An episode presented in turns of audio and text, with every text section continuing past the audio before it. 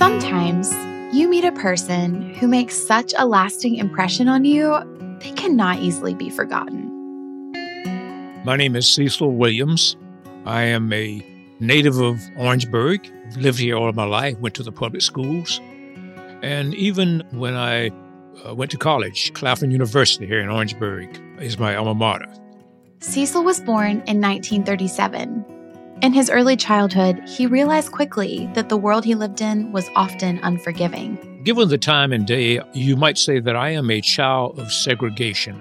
This was difficult for me to understand, but my mother being a school teacher, of course, I got many, many lessons about what this was all about. One day, Cecil's brother gifted him something that would change his life forever. He gave him a camera. So at nine years old, I became fascinated with what I called that little magic box. I bugged my family all around the household. I took them when they didn't want to be photographed, eating breakfast or getting dressed.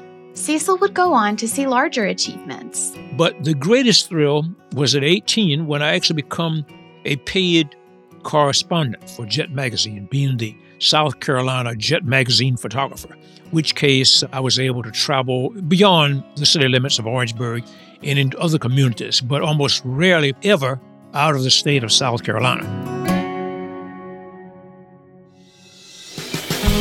Discover South Carolina presents The Palmetto Porch, a podcast featuring the state's most charming places, some you may not have heard of. I'm Devin Whitmire. All season long, we'll hear locals share their unique experiences and passions and their perspectives on where they live. Lying just off the beaten path, these small town destinations are full of culture, fun, and adventure.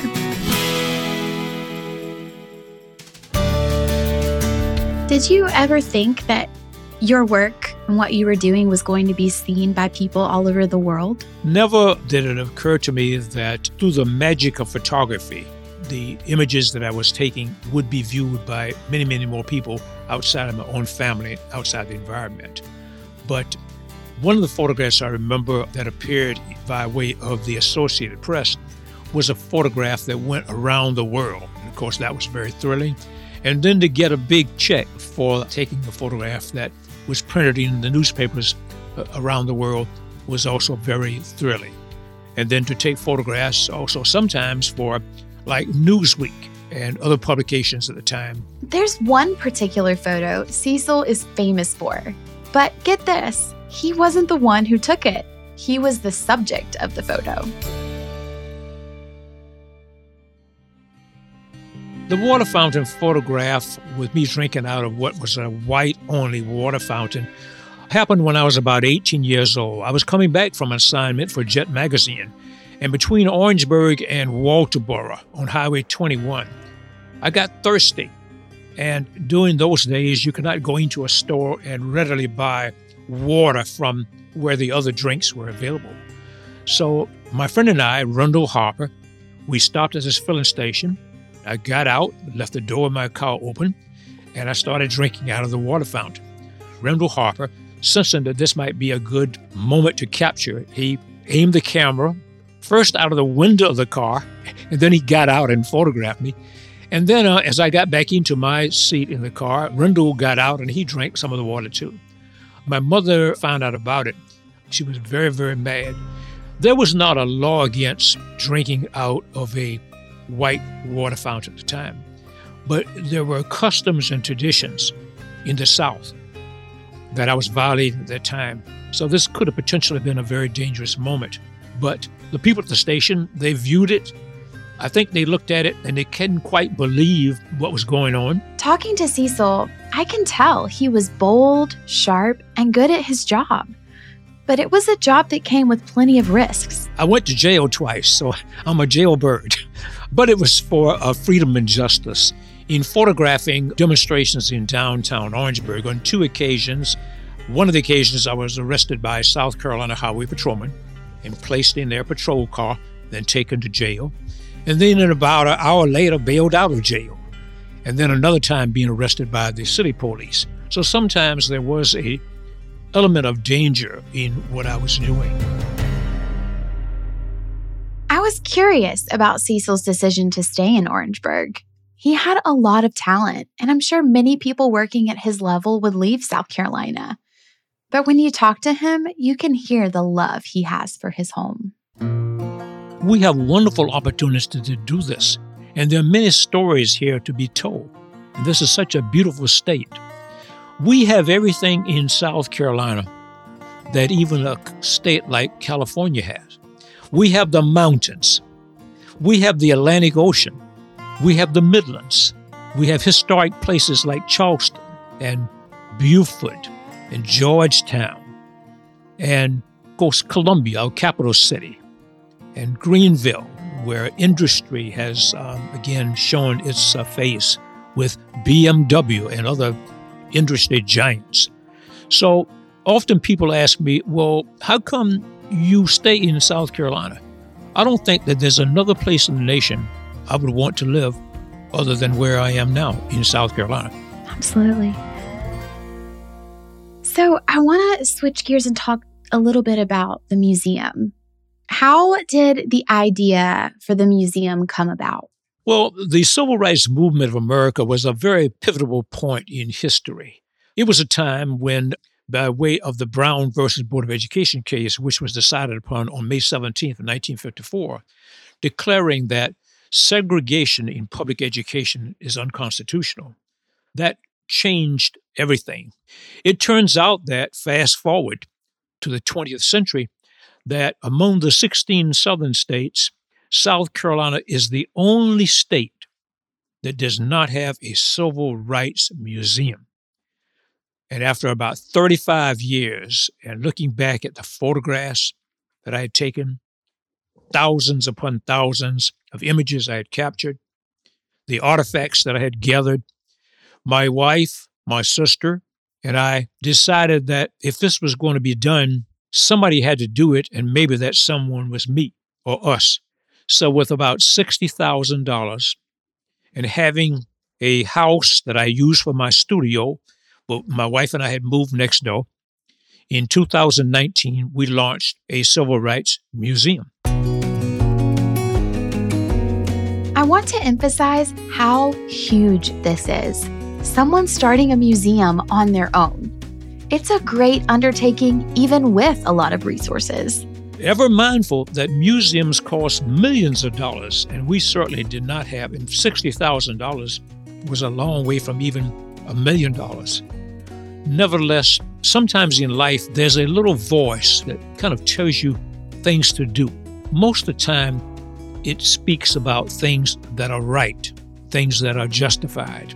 So it is very gratifying to look back that sometimes if you listen to what's really inside your heart, it is trying to lead you towards righteousness. And I believe that's why the museum that we founded in Orangeburg the first one in the state of South Carolina that depicts the images, the artifacts, the documents of that period of time, time in history when ordinary people from small towns, some of you which you have never heard of, got tired of the way they were being treated and the way their children were subjected to poor educational opportunities. And they struck out against these injustices and changed the Constitution. And I came of age as a young man growing up, witnessing all this. And it was not going to be bearable to not find some way to place the images that I had taken in a way that others could see them and we could pay tribute and honor those people who made such great sacrifices and on whose shoulders we today stand on. So that's what it meant to me to start a museum and start it he did.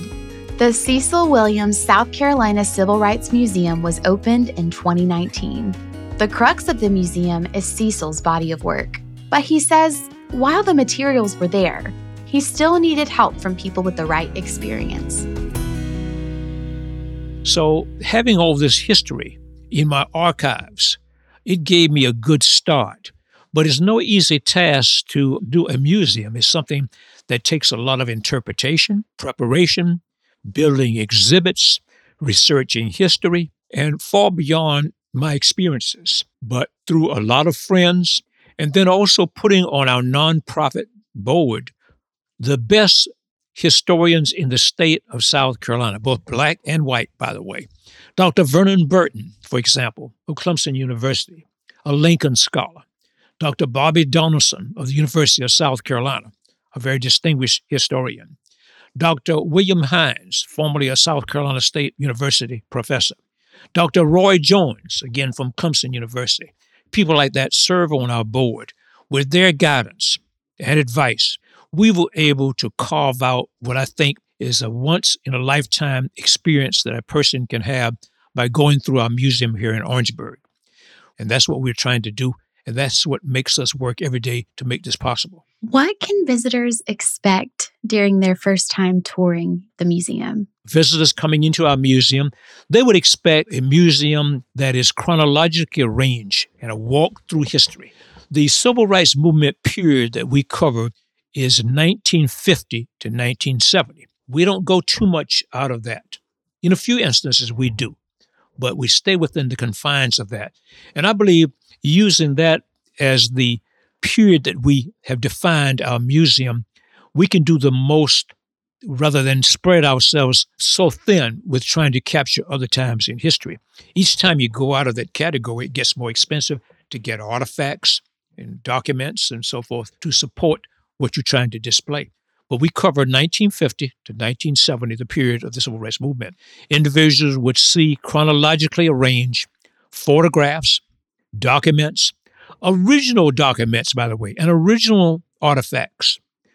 They would be able to walk through this history. Within the museum, visitors can learn about notable people and moments, not just in U.S. history, but South Carolina history too Of course, the Briggs versus Elliott, that first case in Clarendon County. And then we move on up to events like the event in Columbia, South Carolina, known as the Edwards March, the Edwards demonstration is what I was trying to think about. And that was about 1960, I believe that that happened. Then we move on to the event called the Orangeburg Massacre, where three students were killed and others were injured while trying to integrate a bowling lanes here in Orangeburg. Highway patrolmen loaded their weapons with double-aught shotgun shells, and around 9:30 that evening, on the campus of South Carolina State University, towards the end of the museum exhibits, you would come to one of the last events of the civil rights movement period, the Charleston hospital workers strike, when African American workers who were employed by the hospital systems in Charleston only paid African American workers half the wages that others received. After a 100 days of marching and demonstrating, that the hospitals and the city of Charleston gave in to the demands of the demonstrators, and all individuals who worked were paid the same as everyone else. Everyone was paid equally. The Edwards demonstrations, labor strikes, even racially motivated violence taking place in Orangeburg itself these events are emotionally charged and painful, but Cecil says they are important to remember. These are very tiring times in America where we have moved, transformed from a period of segregation, but the journey really is not complete yet. We cannot legislate what's in the hearts of individuals. But we are hoping a museum like what we have in Orangeburg will help all people, black and white, and others, to really understand the history of where we have come from. You mentioned earlier about South Carolina and how much you love it. And I'd love to hear, in addition to visiting the museum, what should people and visitors do when they come to Orangeburg? What do you like to do that you would like to share with them? So, you would find in Orangeburg many places and businesses that would cater just about to anyone's needs. One of my favorite places is the Chestnut Grill. But there are other places in Orangeburg to visit as well. For example, we have the very famous Edisto Gardens here. Edisto Gardens are where you see these beautiful, sometimes one of a kind, special variety of roses. So we have a rose garden exhibit at our Edisto Gardens. During the winter months, it does not transform into the beauty that it does other parts of the year. Then we have, of course, the two HBCUs. South Carolina State University, the beautiful campus they have, and then the magnificent Claflin University, which itself is a delight to see, to see how this private institution, the oldest HBCU in the state of South Carolina, and what it contributes to Orangeburg and the given area. The students at Claflin and State make up the vibrancy of the city of Orangeburg. They are the lifeblood of this community. I asked Cecil about the future of the museum. Shortly, and by that I mean maybe a year to two, we will be in another business location in downtown Orangeburg at the railroad corner. So the city and the county have joined together to offer that place where we will be able to our, place our exhibit now, which is housed in a 3,200 square foot building. We will be in a facility that is three times larger. Before we left, Cecil told me his thoughts about the work he's done and what people can learn from the experience he's built in Orangeburg. If you don't know your history and where you come from, it's difficult to have a foundation to start to go where you need to go. So if they anyone believes that history is not relevant, they are wrong. History does matter. It does have a place.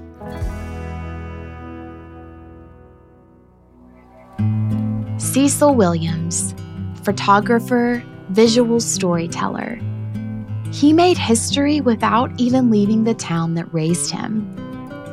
This season, we've spoken with a lot of people who left home and then found their way back. But talking to Cecil made me understand the important things taking place in front of us all the time. It's crucial to have eyes to witness it, voices to speak to it, and people like Cecil to remember it.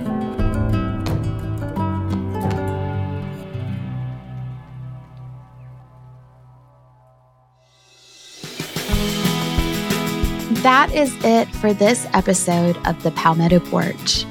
Thank you, thank you to our guest, Cecil Williams. If you like what you heard, share it with a friend and leave a review on your platform of choice. It really helps us to get the word out. And to learn more about Orangeburg, the South Carolina Civil Rights Museum, or anything that you heard about on our show, visit scpalmettoporch.com. The Palmetto Porch is produced by Discover South Carolina in partnership with Pod People. Special thanks to our production team at Pod People, Samantha Durgee, Michael Aquino, and Kim Wong. We'll see you next time. Take care, y'all.